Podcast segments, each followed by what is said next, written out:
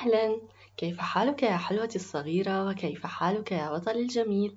أنا أحبكم جدا لأنكم أطفال رائعون. أحييكم. أنا هاجر زكي. دعوا لمخيلتكم العنان. واسمحوا لها بأن تطير. ولنبدأ حكايتنا اليوم عن حلم براء من بودكاست حكاية لامعة بطل حكايتنا اليوم مختلف. كأنه ملك وجد في هذه الأرض. لن أتحدث عنه كثيرا ولنستمع إلى الحكاية. براء هو الأخ الأكبر والوحيد لأختين صغيرتين حنان عمرها خمس سنوات وحور أربع سنوات. أما براء فهو في الصف الثالث الابتدائي ويبلغ من العمر تسع سنوات. براء طفل ذكي لكن لسوء حظه ولد لعائلة فقيرة جدا. الأم أقعدها المرض والأب توفي من ثلاث سنوات. ومن حينها حمل براء المسؤولية على عاتقيه ليكون رجل البيت ويعتني بأمه المريضة وأختيه الصغيرتين.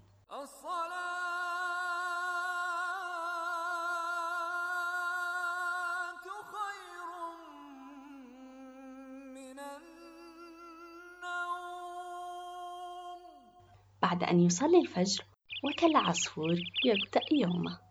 يغلي بعضا من الماء أشعله بالنار يحمله ليصب على جسده النحيل بكوب صغير ومع قطعة صابون يمررها لينظف جسمه وشعره المجعد. ثم يصب الماء من فوق رأسه ثم يلبس ثيابه يعد وجبة إفطار للجميع. من بيض عيون رسم فوقها بالجبن والزيتون عينين وفم ومع البيض حليب وخبز. يرتب الكتب والدفاتر ويلفها بقطعة قماش ويحملها ثم يمشي سيرا على قدميه حتى يصل لمدرسته. ما أن ينتهي من المدرسة في الظهيرة حتى ينطلق سريعا إلى مطعم يعمل به طوال فترة الظهيرة وحتى الليل. يكنس الأرض ويمسح طاولات طعام الزبائن ويرمي القمامة نهاية اليوم. ثم يعود للمنزل حاملا بيديه أكياسا امتلأت ببقايا الطعام التي تركها الزبائن في صحونهم لتأكل منها أختاه الصغيرتان وأمه. ثم يفتح كتبه ليذاكر ما أخذه في الصباح وعندما ينتهي ينام كالقط الصغير. كل يوم في الصباح الباكر وهو في طريقه إلى المدرسة يمر بنبتة صغيرة جافة فيرويها بالماء فيحادثها قائلا عيشي عمرا طويلا من فضلك أشعر أنك ستصبحين نبتة جميلة. فتجيبه شكرا لك أنت من سيكبر ويصبح شخصا جميلا ورائعا.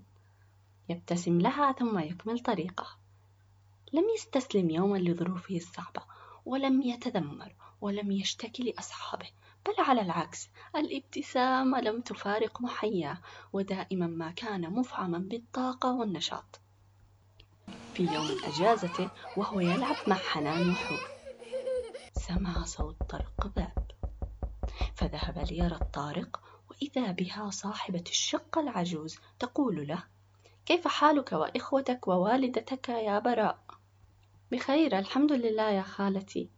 أنت تعلم أني راعيت ظروفك كثيرا بسبب أنك من تعيل العائلة ولكني لا أستطيع تجاهل حقيقة أنك لم تدفع إيجار الشقة منذ ثلاثة أشهر. أوه أنا آسف. أعطيني عدة أيام فقط. لا أستطيع. أنا أعلم أنك تعيل عائلتك حفظك الله ولكن افهمني. إن أعدت ترميم هذه الشقة فسأربح الكثير منها. ولكن يا خالتي ليس لنا مكان آخر نذهب له. لا شأن لي بذلك. سأمنحك أسبوع واحد لتجد مكانا وتأخذ أشياءك وترحل. ثم غادرت. شعر براء بالضيق الشديد فهو لا يدري إلى أين سينتقل خلال أسبوع فقط. بدل وجهه العابس بوجه مبتسم وراح يكمل اللعب مع إخوته. جاء اليوم التالي ولما ذهب للعمل سأل الموظفين من يكبرونه سنا بالمطعم. أين يمكنني إيجاد شقة لا يتجاوز إيجارها عشرة أوراق نقدية في الشهر؟ فأجابه أحدهم: لا يوجد مثل تلك الشقة، إن وجدت خذني معك. وأجابه آخر: ربما في دار الأيتام ستجد ذلك المأوى المناسب لك ولأخواتك، أما والدتك فاتركها في دار المسنين. وأجابه ثالث ربما في حي المتشردين لكن المتشردين سموا متشردين لأنه ليس لهم مأوى. شعر براء بالغضب والضيق الشديد من ردودهم فذهب يسأل صديقه الشاب ليث الذي يكبره بسنوات عدة والمقرب لبراء فأجابه لا عليك منهم إنهم أشخاص سيئون وفاشلون. اسمع يجب أن تبحث في حي الريش. لقد سمعت أنه حي فقير ولكنه مقبول للسكن. أعتقد أنك ستجد ما تبحث عنه هناك. بعد أن انتهى من العمل استقل الحافل المتجه إلى حي الريش وبعد وصوله تفاجأ مما رأى. عشوائية وفوضى وقمامة ملأت المكان لم تكن هناك شقق بل وجد أكواخا وجذوع نخل تشكلت على هيئة مآون صغيرة. ضجيج أطفال ويلعبون وهم حافوا الأقدام ويركضون بكل مكان. وبعض الرجال أشعلوا النار ليجلسوا حولها يتسامرون بالحديث والضحك اقترب براء من الرجال الجالسين فقال كيف بإمكاني الوصول لصاحب هذا المكان؟ نظر بعضهم للآخر ثم قال أحدهم من أين أنت يا فتى؟ قال براء كيف أستطيع الانتقال هنا مع إخوتي الصغار وأمي؟ رأوا علامات الجدية في تعابير وجهه فقال آخر أنا المسؤول هنا سعد براء واقترب منه وقال من فضلك هل أستطيع الانتقال هنا؟ أبي متوفي وأنا من أعول أمي وإخوتي وصاحبة الشقة تريد مني المغادرة في الحال. فقال المسؤول ما اسمك يا فتى؟ براء. حسنا يا براء يمكنك الانتقال هنا متى ما أردت.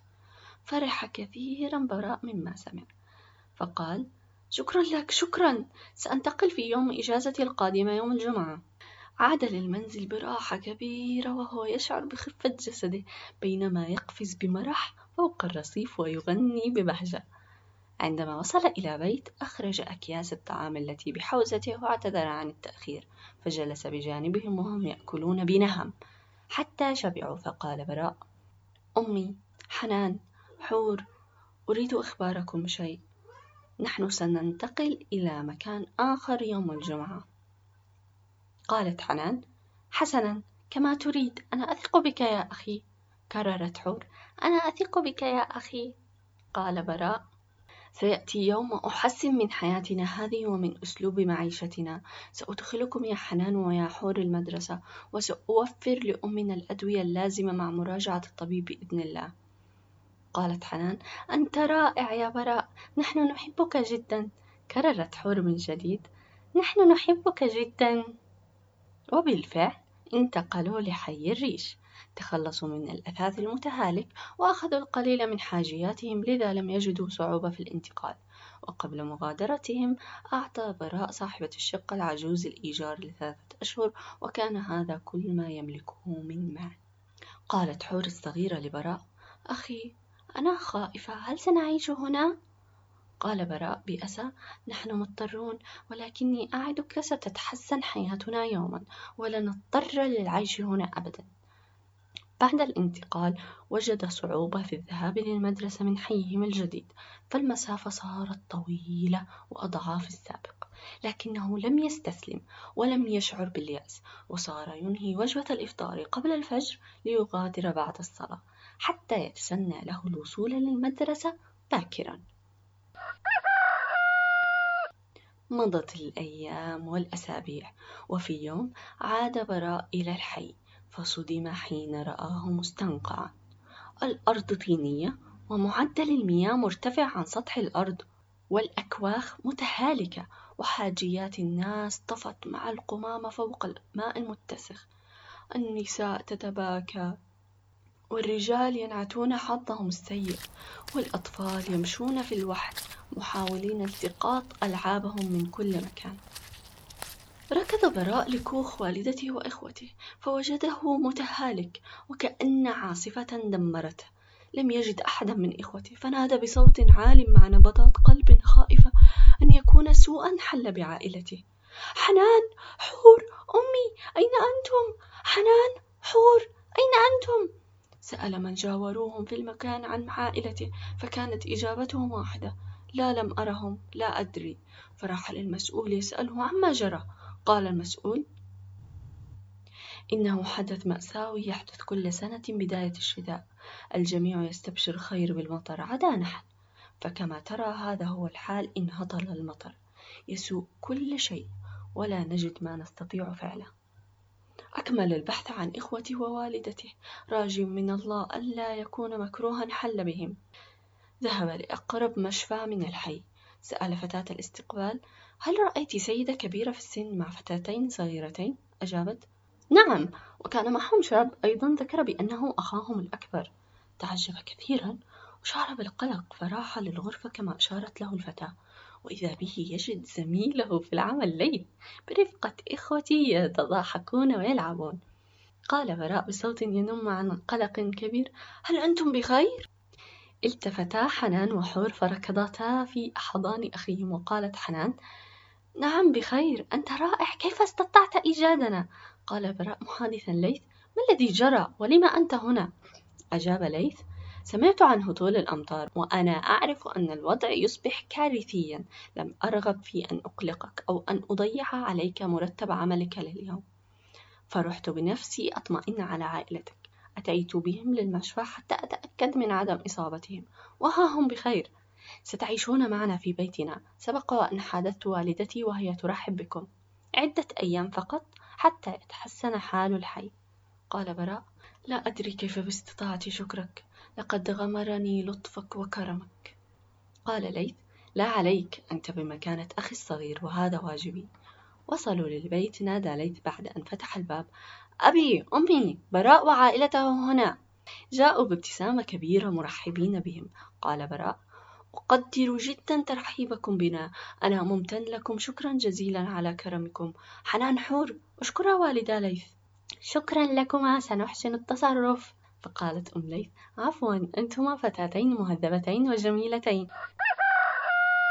بعد انقضاء المدة وعودة الحياة للحي وفي يوم ما عاد براء من العمل فرأى رجال الحي مجتمعين يتناقشون بصوت عال غاضب. إذا نحن متفقون أن طباخ المطعم أصابنا بالتسمم والمرض بسبب إهماله الشديد. علق آخر بحزن. لقد مرض طفلي بشدة بعد أن أكل من وجبته. كنت سأفقده. لولا رحمة الله تحدث المسؤول. لكن من أين نجد طباخا جيدا نحن لا نعرف غيره؟ أجاب صوت آت من بعيد. أنا أستطيع الطبخ. حاول المسؤول معرفة مصدر الصوت وراح يلتفت الجالسون كل منهم للآخر. فقال المسؤول من أنت؟ تقدم صاحب الصوت بثقة وقال أنا براء.